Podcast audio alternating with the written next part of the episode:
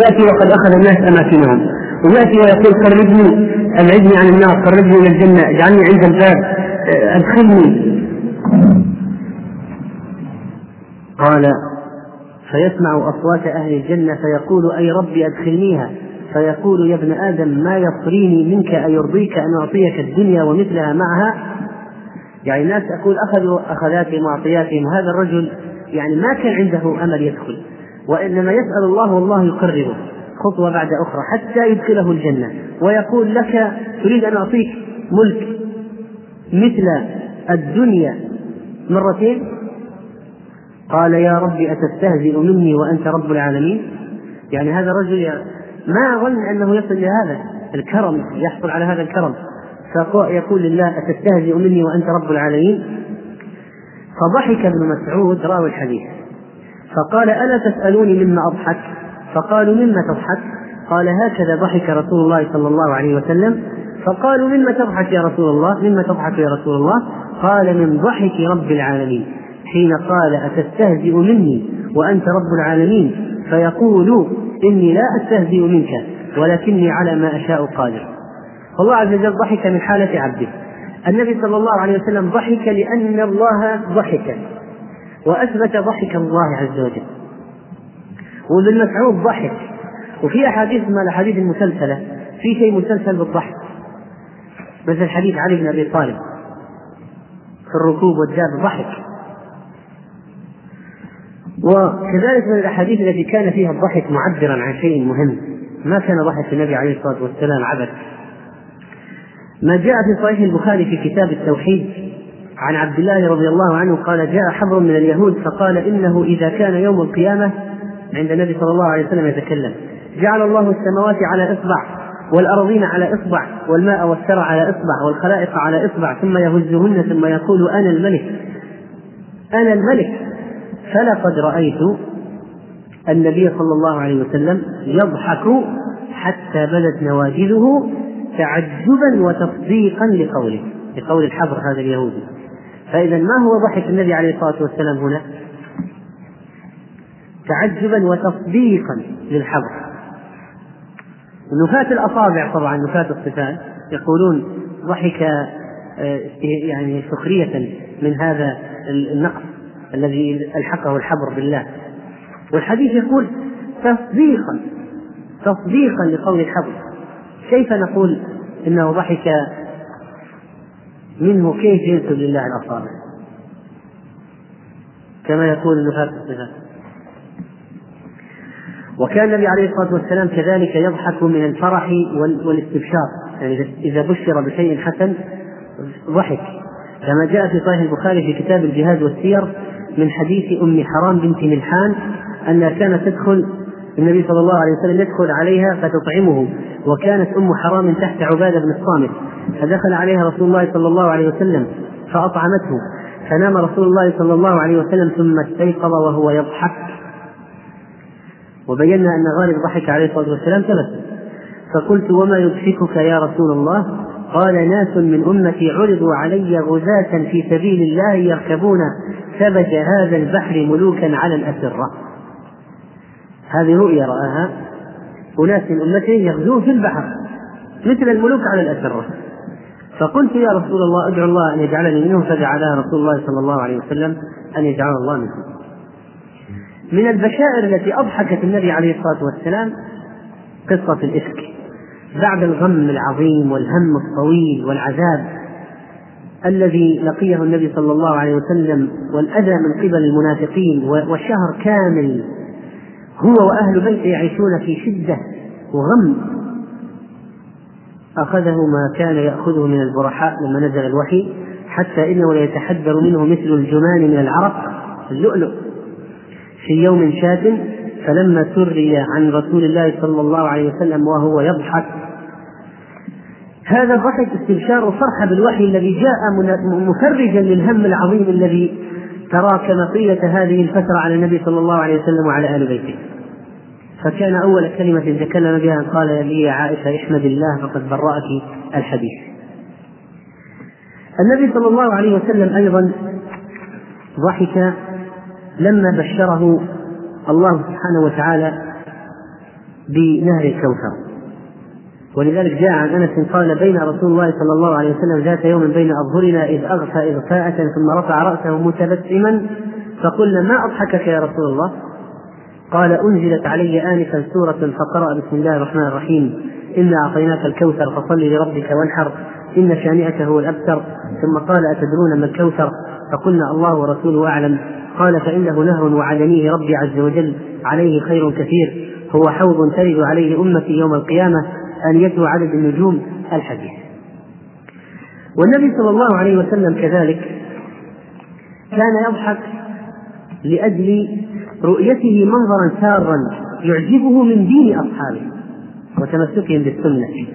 كما جاء في حديث البخاري في كتاب الأذان بينما المسلمون في صلاة الفجر والنبي عليه الصلاة والسلام كان مريض بمرض الموت.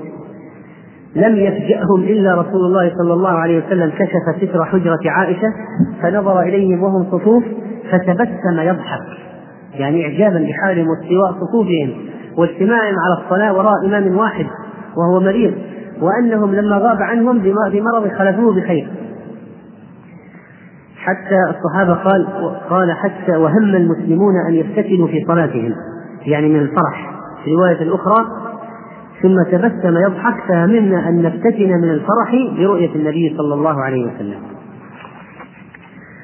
وكذلك من المناسبات التي ضحك فيها النبي عليه الصلاة والسلام لما أمر سهل بنت سهيل أن ترضع سالم وهو رجل كبير لأنه كان يكثر الدخول عليها ويقع حرج.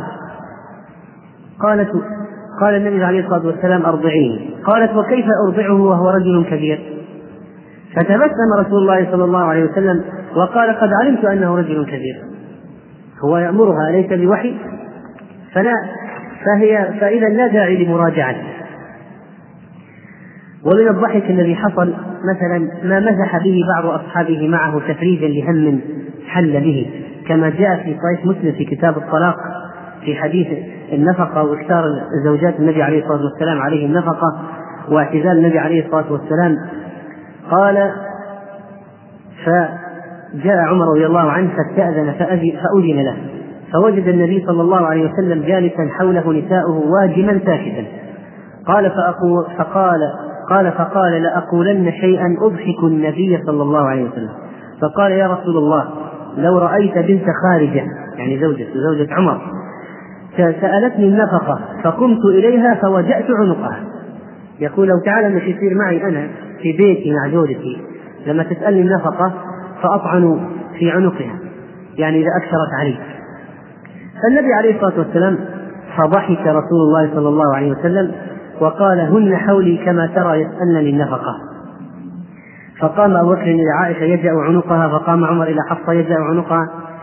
فالنبي عليه الصلاة والسلام لما يعني عرف أن هذا الوضع موجود عند نساء بعض أصحابه ومن من مصارحة عمر له بأمر خاص مع زوجته وأنه لا يصبر. النبي عليه الصلاة والسلام ما وجع عنق زوجاته في عنق أعناق زوجاته. عمر فعل ذلك.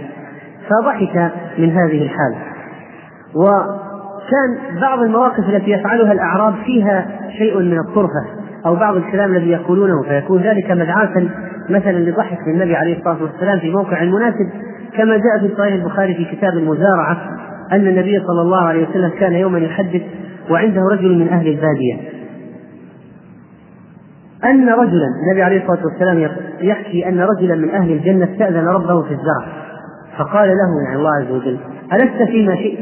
كل هذه الزروع والأشجار وتريد أن تزرع أيضا؟ ألست فيما شئت؟ قال بلى ولكني أحب أن أزرع. قال فبذر. ألقى البذر. هذا الرجل الذي في الجنة. فبادر الطرف الطرف يعني بطرف العين نباته واستواؤه واستحصاده فكان أمثال الجبال. فيقول الله دونك يا ابن آدم فإنه لا يشبعك شيء. قال فقال الأعرابي لما سمع الحديث قال فوالله لا تجده إلا قرشيا أو أنصاريا. فإنهم أصحاب زرع وأما نحن فلسنا بأصحاب زرع. فضحك النبي صلى الله عليه وسلم. يعني هذا فعلا شيء يعني من الأعرابي هذا؟ على سجيته وعلى وعلى بساطته أطلقها فصارت طرفة ضحك منها صلى الله عليه وسلم. وكذلك ما ورد في كتاب الجهاد والسير في صحيح مسلم أن أم سليم اتخذت يوم حنين خنجرا فكان معها فرآها أبو طلحة فقال يا رسول الله هذه أم سليم معها خنجر. فقال لها رسول الله صلى الله عليه وسلم ما هذا الخنجر؟ قالت اتخذته إن دنا مني أحد من المشركين بقرت به بطنه. فجعل رسول الله صلى الله عليه وسلم يضحك. وحدث أن بعض أصحابه وهو سعد بن وقاص رمى رجلا من المشركين كان يعدو رماه بسهم فأصابه فوقع المشرك فانكشفت عورته انقلب وانكشفت عورته فضحك النبي صلى الله عليه وسلم. يعني من من كيفية دقة سعد وإصابته لهذا المشرك وهو يجري ثم انكشاف عورة هذا المشرك وهو ينقلب. وهذا الكفار لو ضحك منهم الإنسان يعني المحاربين هؤلاء وسخر بهم فلا بأس. الأنبياء أيضا عليهم السلام كان لهم أدب في الضحك وقد رأى النبي عليه الصلاة والسلام آدم وعن يمينه أسودة وعن شماله أسودة فسأل عن ذلك فقال جبريل هذا آدم وهذه الأسودة عن يمينه وشماله نسم بنيه فأهل اليمين منهم أهل الجنة والأسودة التي عن شمال أهل النار فإذا نظر عن يمينه ضحك. يعني مسرور آدم مسرور أن هناك من ذرية هذا العدد يدخلون الجنة. وإذا نظر قبل شماله بكى. وكذلك الرجل الصالح الذي يضربه الدجال فيفلقه نصفين وهو رجل مؤمن شاب من أهل المدينة من خيرة أهل الأرض أفضل الشهداء في ذلك المشهد. هذا إذا أرجعه الدجال مرة أخرى يقبل وجهه ووجهه يتهلل يضحك يتهلل يضحك. ومما حصل للصحابة أيضا من المناسبات التي ضحكوا فيها والضحك يدل على معنى ويدل على له مغزى وله فائدة أن ما جاء في صحيح مسلم في كتاب الحج قال زيد بن ثابت لابن عباس تفتي أن تصدر أن تصدر الحائض قبل أن يكون آخر عهدها بالبيت؟ أنت يا ابن عباس تفتي أن الحائض إذا حاضت تمشي بدون طواف وداع؟ فقال له ابن عباس إما لا فسل فلانة الأنصارية هل أمرها بذلك رسول الله صلى الله عليه وسلم؟ قال فرجع زيد بن ثابت إلى ابن عباس يضحك وهو يقول ما أراك إلا قد صدقت. يعني تعجب منه وهو أصغر منه كيف أصاب الحق أو أن الإنسان يقول طلع كلامك صحيح وأنا ما أدري ما كنت أدري عنه. وكذلك ما كان من ضحك بعض الصحابة الذين يحدثون بأحاديث من عجلة بعض طلابهم. قلنا يا أبا سعيد جئناك من عند ابن أخ من عند أخيك أنس بن مالك فلم نرى مثل ما حدثنا في الشفاعة. فقال هي هي. يعني هات الحديث. ما الذي فعل؟ قال فحدثنا فحدثناه بالحديث فانتهى إلى هذا الموضع فقال هي فقلنا لم يزد لنا على هذا فقال لقد حدثني وهو جميع منذ عشرين سنة فلا أدري أنسي أم كره أن تتكلوا.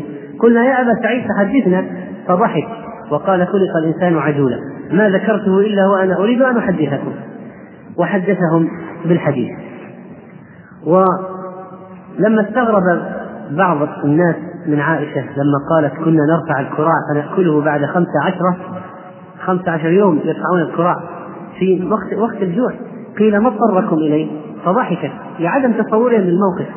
قالت ما شبع آل محمد صلى الله عليه وسلم من خبز بر مأدوم ثلاثة أيام حتى لحق بالله.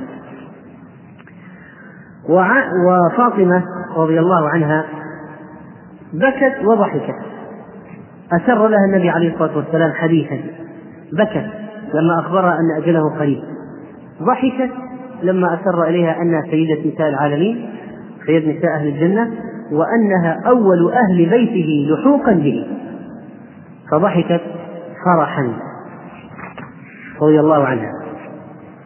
وحدثت مرة عائشة حديثا النبي عليه الصلاة والسلام كان يقبلها كان يقبل بعض نسائه يعني يقبل بعض النساء ما أبهم أبهم بعض نسائه ويخرج إلى الصلاة بدون أن يتوضأ. فقال لها قيل ما هي ما هي إلا أنت؟ ترى هذه المرأة التي تحدثين أبهمت أنت. فضحكت عائشة رضي الله عنها إقرارا والحديث رواه أبو داود وهو حديث صحيح. وكذلك ما حصل من ضحك المحرمين الصحابة لما رأوا حمارا وحشيا وهم محرمون ومعهم أبو قتادة غير محرم. فضحكوا لما رأوا حمار الوحش. تضحك بعضهم إلى بعض. فنظرت فإذا أنا بحمار وحش فحملت عليه فطعنته فأثبته. واستعنت بهم أن يمسكوه معي أو فأبوا أن يعينوني. فأكلنا لحمه إلى آخره. ماذا عنون عليه البخاري؟ قال باب إذا رأى المحرمون صيدا فضحكوا ففطن الحلال. يعني أنه لا شيء بذلك. أنه إذا ضحك نبهوه أن المحرم. إذا نبه الحلال بالضحك أو التبسم على صيد موجود لم يره الحلال فصاده الحلال فأكل منه المحرم أنه لا بأس بذلك. ومن المواقف الطريفة التي حصلت في السنة ما جاء في صحيح مسلم في كتاب الأشربة لما كان النبي عليه الصلاة والسلام والمقداد وآخر ثلاثة مشتركين في في إناء من لبن يحلب لهم يشرب كل واحد منهم الثلث. يقول المقداد فأتاني الشيطان ذات ليلة وقد شربت نصيبي فقال محمد يأتي الأنصار. الشيطان يقول محمد من غير صلى الله عليه وسلم. محمد يأتي الأنصار فيتشفونه ويصيب عندهم ما به ما به حاجة إلى هذه الجرعة. فأتيتها فشربتها. كما على نصيب النبي صلى الله عليه وسلم. فلما أن وغلت في بطني وعلمت أنه ليس إليها سبيل كيف يرجعها؟ قال ندمني الشيطان. هكذا الشيطان يفعل. يسول القضية ثم يندم الشخص على الوقوع بها فقال ويحك ما صنعت؟ أشربت شراب محمد فيجيء فلا يجده فيدعو عليك فتهلك فتذهب دنياك وآخرتك. وعلي شملة إذا وضعتها على قدمي خرج رأسي وإذا وضعتها على رأسي خرج قدماي وجعل لا يجيئني النوم وأما صاحباي فناما شرب نصيبهما وناما ولم يصنعا ما صنعت. قال فجاء النبي صلى الله عليه وسلم فسلم كما كان يسلم ثم أتى المسجد فصلى ثم أتى شرابه فكشف عنه فلم يجد فيه شيئا فرفع رأسه إلى السماء فقلت الآن يدعو علي فأهلك. فقال اللهم أطعم من أطعمني من أسقاني. قال فعمدت إلى الشملة فشددتها عليه وأخذت الشفرة فانطلقت إلى الأعنز أيها أثمن فأذبحها لرسول الله صلى الله عليه وسلم. فإذا هي حافلة وإذا هن حفل كلهن. سووا حال محلوبة سوها ولكن وجدها الآن كلها مليئة. فعمدت إلى إناء لآل محمد صلى الله عليه وسلم ما كانوا يطمعون أن يحتربوا فيه. فحلبت فيه حتى عرفت رغوة. امتلأ.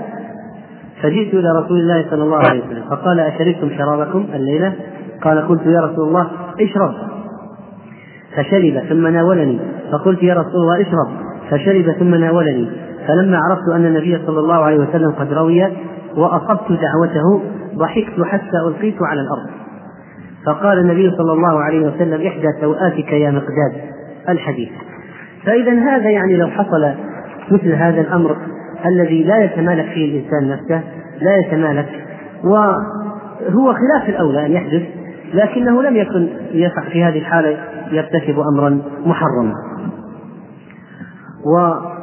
وكذلك فإن الضحك قد يكون لتأليف الشخص أو إيناسه إيناسه. وينبغي أن نعلم هنا أدب مهم جدا من آداب الضحك وهو ما جاء في صحيح البخاري في حديث عبد الله بن زمعة أن أنه يحدث أن النبي صلى الله عليه وسلم وعظهم في ضحكهم من الضرقة. وقال لم يضحك أحدكم مما يفعل؟ فجاء في الصحيح أن النبي صلى الله عليه وسلم نهى عن الضحك من الضرقة طبعا والضرقة هي ما يخرج من الشخص من الفساء بصوت. فلو واحد سبقه الحدث في مجلس أحدث في مجلس ما ملك نفسه تحرك بحركة كان في بطنه شيء فخرج وله صوت. هل نضحك منه؟ لا. ولذلك الحديث واضح. قال لما يضحك أحدكم مما يفعل؟ وعظم في ضحكهم من الضرطة. وقال لما يضحك أحدكم مما يفعل؟ كل شيء كل الناس معرضون لذلك. أنت وهو. أنت يا أيها الضاحك ممكن أن يقع منك لما تضحك من هذا الشخص الذي حصل منه؟ خصوصا عندما من غير قصد. تحرك حركة فخرج منه أو تكلم كلمة أو تنحنح فخرجت منه الضرطة. إذا لا يجو لا ينبغي الضحك من هذا الشخص. وأخيرا نختم الكلام في موضوع الضحك بقضية بمسألة فقهية وهي الضحك في الصلاة. الضحك بصوت يفسد الصلاة عند جمهور الفقهاء إن ظهر حرفان فأكثر على مذهب كثير منهم. وقال بعضهم إنها لا تبطل لأنها ليست بكلام. أما التبسم فلا يفسد الصلاة عند جمهور الفقهاء لأنه ليس بكلام. لأنه ليس بكلام. طيب أما بالنسبة للوضوء فقد جاء حديث ضعيف جدا. الضحك ينقض الصلاة ولا ينقض الوضوء. الضحك ينقض الصلاة ولا ينقض الوضوء. وحديث ضعيف آخر من ضحك في الصلاة فليعد الوضوء والصلاة. لكن صحيح وإن كان الأحناف يقولون بعض الأحناف يقولون في هذا بعض بعض الأحكام لكن الضحك لا ينقض الوضوء لا ينقض الوضوء. وإعادة الوضوء من القهقهة من الضحك ما ثبت ما ثبت عن النبي صلى الله عليه وسلم.